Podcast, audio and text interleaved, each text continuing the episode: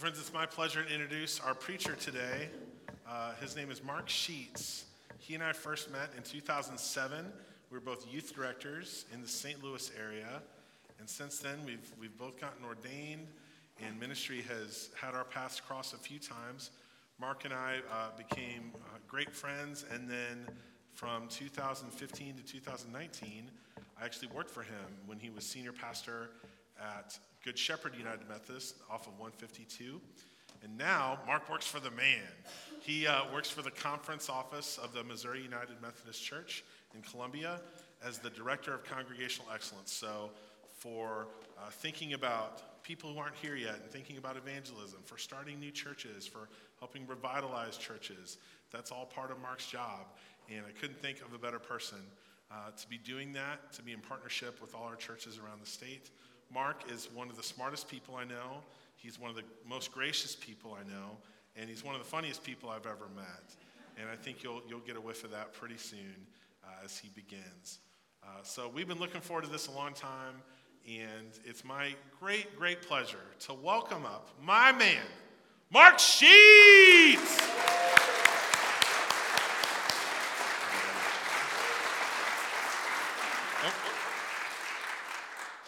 Morning, friends. Well, if you ever wanted to make a bag of chips seem like sushi, call your buddy Adam Musto, and he can make anybody look good. I appreciate it. It's uh, so great to be with you here today. You guys have something amazing going. There were baptisms earlier. You got 17 third graders looking at scripture. Your praise band is terrific. Jeremy sang at 8 o'clock all by himself. I would tell you how good your choir is, but then you'd accuse me of preaching to the choir. Uh, the jokes don't get any better than that, by the way. Um, the choir is amazing. Uh, it, it, it's, there's this palpable feeling that the Spirit is alive here, and it's fun to be a part of. So, thank you for having me here today. Um, I want to ask you a question that I heard at a sermon when I was in college at a local church, and it's haunted me ever since. Does your reputation equal your testimony? Yeah, yikes is right. Uh, for 25 years, I've been thinking about that. I think it's a question we'll wrestle with our entire lives. Let me make sure that we're all on the same page. Uh, just a couple of working definitions. When I say reputation, what I'm talking about is what other people believe about you. What is your reputation? In terms of testimony, it's what do you say about what you believe? And do those two set of beliefs match? What others believe about you and what you say you believe. Does your reputation equal your testimony? When I was in high school, one of the worst days of every semester was the very first day of the semester in the lunchroom. Okay, so there was this guy named Robert, and he was in my orbit. Wasn't my best friend, we were kind of like acquaintances, but we were in marching band together, we were in uh, Boy Scouts together, that kind of stuff. Uh, so I knew of him and he knew of me. I was a little bit older than he was. But the first day of, of lunch of the semester, I don't know what your high school was like. It's like people would get their food, and after they got their tray or their lunch bag they'd brought from home, they'd come to the beginning of the cafeteria, they'd stand there and freeze. And it would be like this scanning of the tables. Who do I know? Who knows me? Who will have me? It's like the Forrest Gump scene on the bus, right? Where, where like seats are like taken and people throwing coats over them and all that kind of stuff.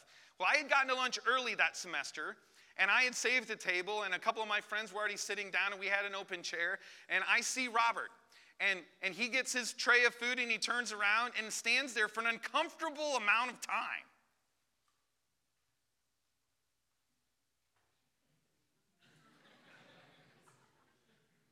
Over here, Robert. Come on and have a seat. And I thought, at least a landing spot for today. Maybe he'll find a spot tomorrow, whatever. Maybe he'll stay for a while. And I got to tell you, in high school, I was different than I am today. Is that true for anybody else out there? For some reason in high school, I thought it would be a good idea to let everybody know that I was a Christian by the way that I looked before I said anything. So I wore a 1990s, more like granola tree hugger version of a Flavor Flav necklace. It was huge. It was leather. It had a huge chunk of wood in the middle, like mid torso, with beads and all that. It was not cool at all. I wanted people to know I was a Christian. I was in Fellowship of Christian Athletes and I was in youth group in my local church and all that. And I was proud to carry this cross around. Wanted everybody to know. So Robert's sitting with us, and days turn into weeks, and finally it's like six weeks down the road from the first day of the semester, and Robert goes to get his tray of food, and it's ravioli day, like Chef Boyardee ravioli pasta day. And for 75 cents, you could get a double portion, right? This was back when the only thing that in, uh, inflation meant was what you did to a balloon.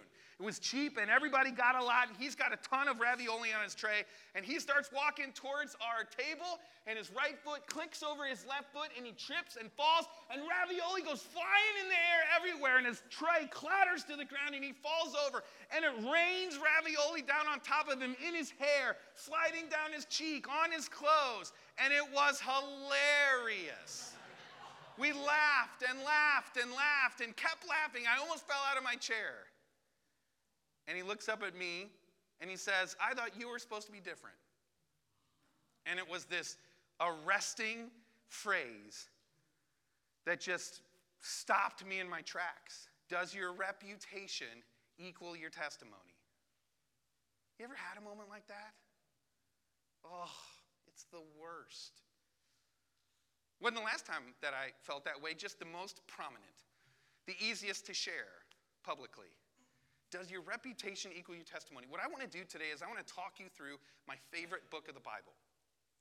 So, if you want to follow along, because we're going to throw a lot of verses up on the screen, you can follow along on the screen, but there are Bibles in the seats uh, right around you, and you can turn to 1858 in those Bibles, or you can grab uh, uh, uh, your phone if you have an app on your phone.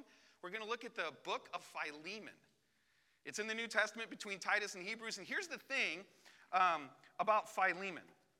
Philemon is a book that has to do with three people. It's Paul's letter that he wrote. So, Paul is one of them. You remember the Apostle Paul in the New Testament? Philemon is the person that the letter is written to. He's a local house church leader. And the third guy is a guy named Onesimus. Now, scripture will call him a slave. What scholars say about that is not the American history version of slave that you and I might think of or that might come to mind. It was a person who was indebted to somebody else. He owed him something. So think of like a mortgage or a car payment or something like that. And you would work for the person until you paid it off. Okay? So that's the role that Onesimus plays. But in the story, he has run away from Philemon and his debt and found Paul. So three people, a little triangulation, and I want you to overlay the idea of reputation and testimony for these three characters and also for yourself as we go. Are you ready? Everybody ready to have some fun? Okay, verse 1, 2, and 3. Paul, a prisoner of Christ Jesus, and Timothy, our brother, to Philemon, our dear friend and co worker, to Apphia, our sister, to Archippus, our fellow soldier, and the church in your house, grace and peace to you from God our Father and the Lord Jesus Christ. Now, I'm reading from a different translation, so you're going to see some different words up there or whatever you're reading in. Take all those together and make some meaning out of them. It's fun. There's a lot of clues in what's going on. To the church that meets in your house is the clue that we get that Philemon is a preacher, he's a house church leader. Now, this isn't uh, a sanctuary like this here at Kearney with 150 or 200 folks. This is like your family living room with 15 to 20 people. Maybe on Christmas Eve, when they get the candles out, they've got like 37. Not many people know about Philemon. How many of you have ever heard the name Philemon before walking in here today? One, two and a half. Okay. He's not mentioned anywhere else in Scripture. It wasn't bumping, but he was faithful, right? Paul says this about himself in the opening phrase a prisoner of Christ Jesus, which means he was so good at evangelism so good at sharing the word of God, he had become a threat to Rome. And in first century Mediterranean culture, nobody's a threat to Rome, and he's put under house arrest, lock, and key. So when Paul says to Philemon, I'm a prisoner of Christ Jesus, he's reminding him of how good his evangelism is. Because everybody knew who Paul was. It's like LeBron James saying, LeBron James, a basketball player for the National Basketball Association right? He would have known who Paul was. So by Paul saying a prisoner of Christ Jesus, he's kind of subtly saying, My evangelism has got me in trouble. That's how good I am. And it's a reminder for you and I to kind of ask ourselves when was the last time that doing something for the kingdom of God got us in trouble with somebody else? Ugh. Well, not recently for me. I played a little bit too safe, too close to the vest. I don't know about you. But Paul's a prisoner, writing to Philemon, and he says that the letter is also to Apphia, our sister, to Archippus, our fellow soldier, and the church that meets in your house, which means it's like a letter that I send to Adam, Sarah, comma, and the family. And when Adam gets it from the mailbox, or maybe Aaron gets it from the mailbox, he says, Ooh, I'm part of the family, and tears that sucker open. This letter is not secret. Apphia could have seen it. Archippus could have seen it. Anybody in the church house could have seen it. These uh, verses are public knowledge. Whatever Paul's about to say, the whole world's about to know. So, what's Paul going to say? Verse 4 to 7. When I remember you in my prayers, I always thank my God because I hear of your love for all the saints and your faith towards the Lord Jesus. I pray that the sharing of your faith may become effective when you perceive all the good that we may do for Christ.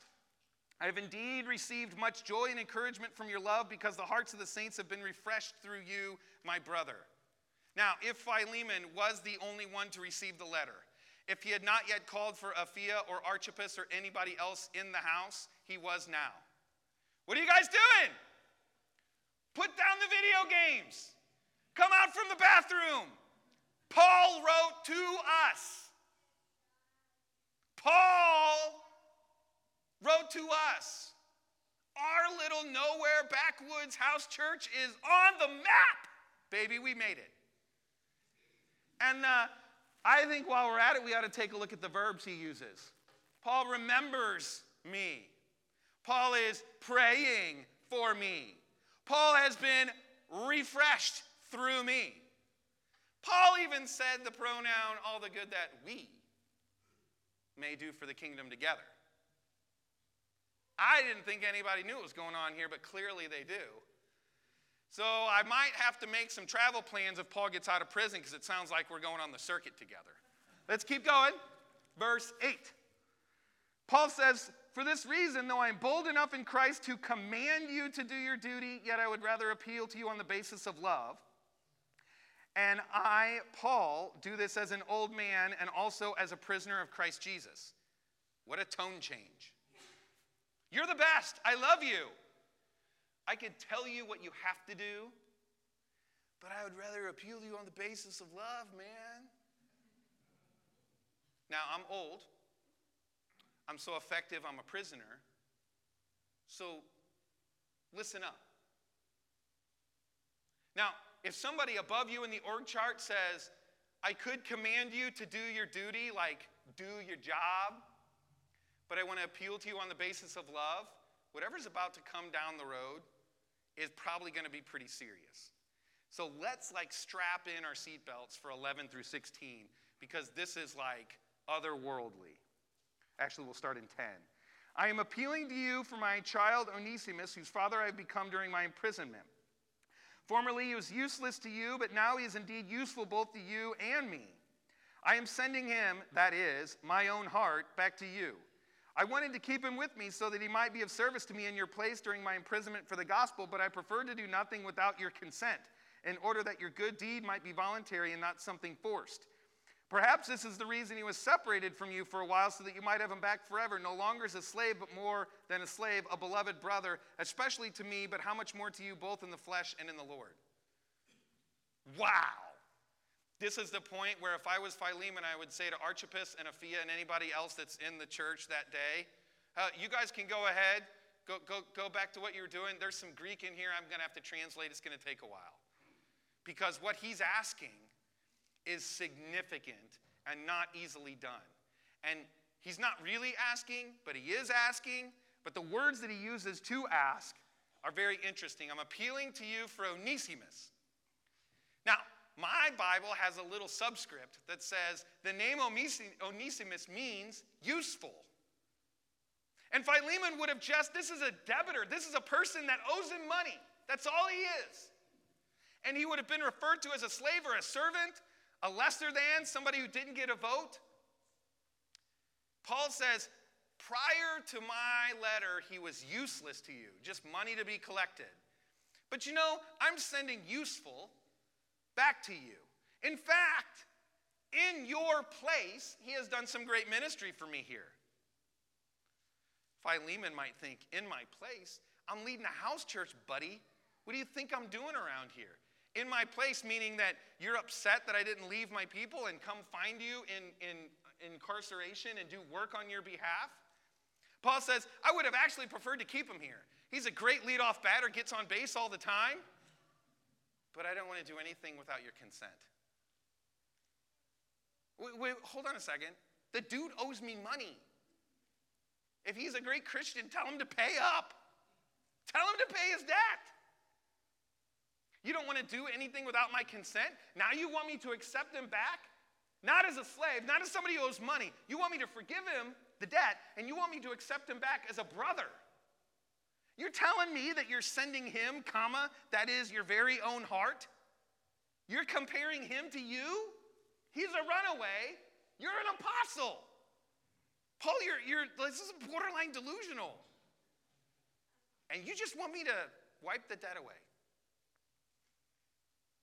We love money, don't we? You know, Jesus preached more about money than love. Almost 40% of the parables are about money. It's just money, Philemon. He went to somebody, they wrote a letter, they're asking for you to forgive the debt. Just do it. That's hard for us to do, isn't it? To just do it. How, how would you like to have your mortgage forgiven? Wouldn't that be nice? If you were the bank, would you forgive you your mortgage? Be out of business. Philemon's like, wait, wait, wait. You're telling me the roadmap is anybody here that owes me money just scurries down Damascus Road, finds you in incarceration, gets a get out of jail free card, and I just need to play ball? Is that how this works? The, the language that he uses, perhaps this is the reason he was separated from you for a while. Now we're talking about God's providence or will. You're telling me that God specifically put into Onesimus' head, run away and find Paul, so that we could have this little forgiveness conversation. I don't know about you, but sometimes people talk about God's will and it drives me nuts because I think they're making stuff up. They're saying things like, you know, I think it was God's will, insert whatever they want. You ever had that happen? It was God's will that, that there was a parking spot right by the front door. It was God's will that it would snow today, so I would be reminded of the, like, really? Like, I, I can't say what is and what isn't God's will. All I do know is this. When, when that, that feels heavy handed, doesn't it? Doesn't it feel heavy handed for Paul to say, maybe this is God's work that he ran away? But I want you to accept him back as a beloved brother, right? As a beloved brother. Now, that's the case for me, but how much more for you, Philemon, and your long standing friendship with Onesimus? Verse 17 If you consider me a partner, welcome him as you would welcome me. If he has wronged you in any way or owes you anything, charge it to my account. I, Paul, am writing this with my own hand. I will repay it. I say nothing about you owing me even your own self. Yes, brother, let me have this benefit from you in the Lord. Refresh my heart in Christ. Confident of your obedience, I know you're going to do even more than I say. Wow! He's like heaping on. And now he plays the Jesus card. I sin and I sin and I sin, and Christ goes to the cross, and my sin is forgiven. I sin and I sin and I sin, communion or baptism or forgiveness of sins or prayer, and it's wiped away. Paul is saying, You've done that, right, Philemon? You've talked about the forgiveness that Christ gives. This is like that. I want to forgive him. If, if he owes you something, what do you mean if he owes me something? If he didn't owe me anything, why would you be writing a letter? You and I both know he owes me something. If he owes you anything, I'll, you, you can collect it from me. Really. I'm going to like go through security and dump my wallet, cell phone, and keys through the metal detector so I can come into prison to collect a debt. That doesn't, that doesn't make any sense. And, and then he says, I say nothing about you owing me even your own self. Yes, you did. You just did. I have a friend who has a phrase, but I'm not the kind of guy that tells jokes like that. It's the phrase he uses after he tells me the joke. Scholars believe that this phrase from Paul most likely means that through his earlier evangelism, that Philemon came to faith. And Paul is saying, You were a non believer before I came through. And through the grace of Jesus Christ, through the ministry that I was a part of, you got your life back. You're telling me after getting your life back and beginning to lead a church that you're going to tell this guy he doesn't get a second chance? Now, if you have to make the books right, then send somebody with collections to me and I'll pay for it. But then I'm going to have to come to you and ask you to pay me what you owe me. it's just, it's really good, isn't it? And then says, by the way, I know you're going to do even more than what I'm asking for. What's even more than that? Do I need to pay Onesimus money for his debt to be forgiven? Then he says this in verse 22 One thing more, prepare a guest room for me. I'm hoping through your prayers to be restored to you. That's like mom saying, I'm going to the grocery store to get groceries. That room better be clean by the time I get back. 23 and 24. Epaphras, my fellow prisoner in Christ Jesus, sends greetings to you, as do Mark, Aristarchus, Demas, and Luke, my fellow workers. The grace of the Lord Jesus Christ be with your spirit. By the way, Philemon, I got the ministerial alliance together. And Epaphras, and Mark, and Demas, and Luke, and Aristarchus, and whoever else. I told them all about it. They want me to keep them posted on what you decide. This is like a master class in first century manipulation, I mean, persuasion. and, and Paul is trying to force, I mean, compel, I mean, get out of the good graces of Philemon a decision for forgiveness. You look at this, and it's like, it's, it's, it's like Paul is saying, everybody gather around. I love Philemon. You owe me. Everybody says hello. And then the story ends. That's it. But for me, the story, if you overlay the ideas of reputation and testimony on this scripture, that for me is when the scripture really comes alive. I mean, I had to make a chart just to sort it through in my brain. Think about this for a second. If you're Onesimus, your reputation is that you're a runaway. And, and with a, a reputation like a runaway, who is possibly going to listen to your testimony? Think about the woman at the well in John 4, right? She had five husbands, and the man she was with now was not her husband when she meets Jesus at the well. Well, by the end, when her life is transformed, she goes into the city and says, Come and see a man who's told me everything I've ever done. Do you think the husbands were a secret to anybody in that town? They all knew. The only thing that was amazing was that she owned her past reputation instead of it owning her. Philemon's a runaway. They're not going to listen to anything he has to say, so he has no testimony. Paul's different. Paul has a reputation as somebody who has rebuilt his reputation into the leading apostle at the time. He wrote like two thirds of the New Testament. But that's not how it started, was it? Remember Acts 9, the artist formerly known as Saul, who was the chief persecutor of the early church and killed Christians? And then God got a hold of his heart and through transformation turned him into Paul, who then became the chief apostle, bringing people to Christ. He, re- he re- rebuilt his reputation brick by brick and day by day. And now he has the reputation of the leading voice of the ch- early church.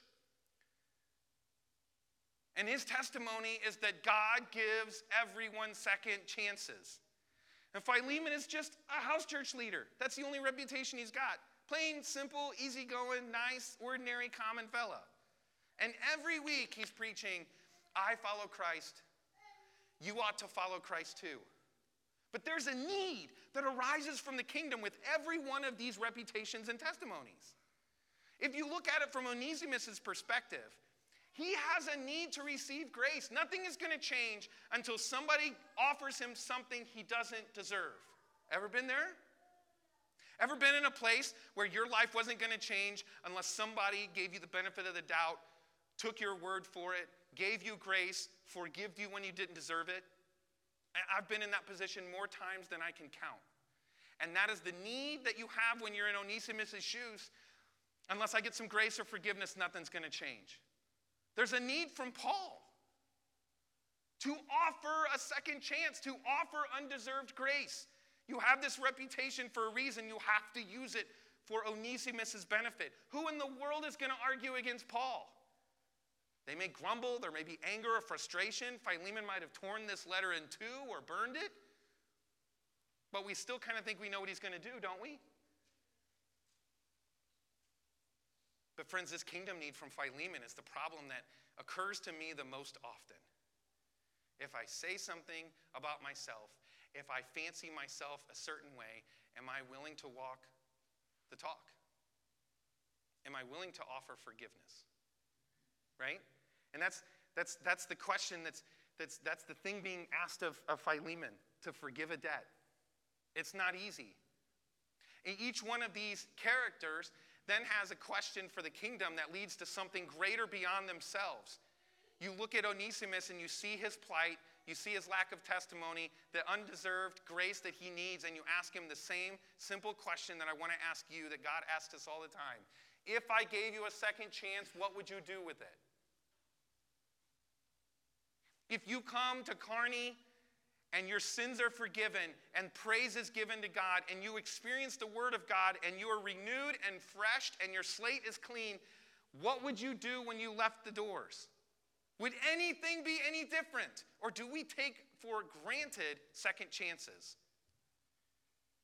If God gave you a second chance, what would you do with it? Or maybe you're in the shoes of Paul. The, the kingdom question that's being asked of Paul is very simple who is your reputation for? Are you building up this great reputation so that everybody will know how awesome you are and name things after you and you die and take your reputation to heaven? No, the kingdom loses in that scenario. Our reputation, whatever it may be and however healthy or inspiring it may be, is only as useful as the leverage we use it for for the kingdom of God. The second chance means the most coming from Paul because of his story and who he became and what he sees in Onesimus that if Paul believes that about Onesimus, then I can too. We can't, we can't waste a reputation that we've been given. We have to leverage it. But for Philemon, the question is really simple. When you pray the Lord's Prayer, and you say, Forgive me my trespasses, forgive me my sins, forgive me my debts, do you pray the words as we and cross your fingers? It's conditional. Forgive me my debts as I forgive people who have debts against me. Forgive me my trespasses as we forgive those who trespass against us. I love the first one, not very good at the second. I live for forgiveness, friends. I love it. I pray and receive it. I have communion and feel it. I watch baptisms happen and I experience it. It is my favorite part about God. You cannot out sin His grace. Judas got communion before the betrayal. You can't out sin God's grace. It's the best part of the story. But does it really transform if we don't offer the same thing to somebody else who doesn't deserve it? That's the problem. That's the thing about Philemon that makes this such a haunting scripture. Does your reputation equal your testimony? I believe we will wrestle with that question our entire life. Paul is proof that our reputation can be rebuilt. Onesimus is proof that we will always have people with us who deserve a second chance, who need it if anything in their life is going to change. Philemon is proof that it's not easy. So, what happens? We don't ever hear about Philemon again. Paul writes a bazillion other letters to a bazillion other places. There is, however, one mention of Onesimus in Scripture. I believe it's in the book of Acts, and there's a reference to a bishop Onesimus. Scholars are divided on if it's the historical Onesimus from Philemon or not. And so we're kind of left to fill in the narrative ourselves. Is it this Onesimus that got a second chance and for the kingdom of God used it to help others find their way into the love of Christ? And it, for me, it all comes down to what I believe about God's reputation and the kind of God I believe that God is. I hope that we would hear the story today, and whether today you align with Paul or Onesimus or Philemon, we probably in our lives are each of them at some point, but whoever you're aligning with today, whoever feels your story today, my prayer is that God would give you and I the strength and the courage to mimic and emulate the example of his reputation for the world around that's watching. Will you pray with me? God, we give you thanks for your love for us that never gives up. That through baptism and communion we find is present before we're even aware of it, that forgives us sins that others deem unforgivable, and then spurs us on to become a better version of ourselves than we are today. God, we pray that you would allow for our reputation to be rebuilt brick by brick every day that we would not be afraid to give testimony to your grace and your love and your forgiveness. And that ultimately our reputation and testimony would be equal so that more folks would find out about your love for them. In whose name we pray, amen.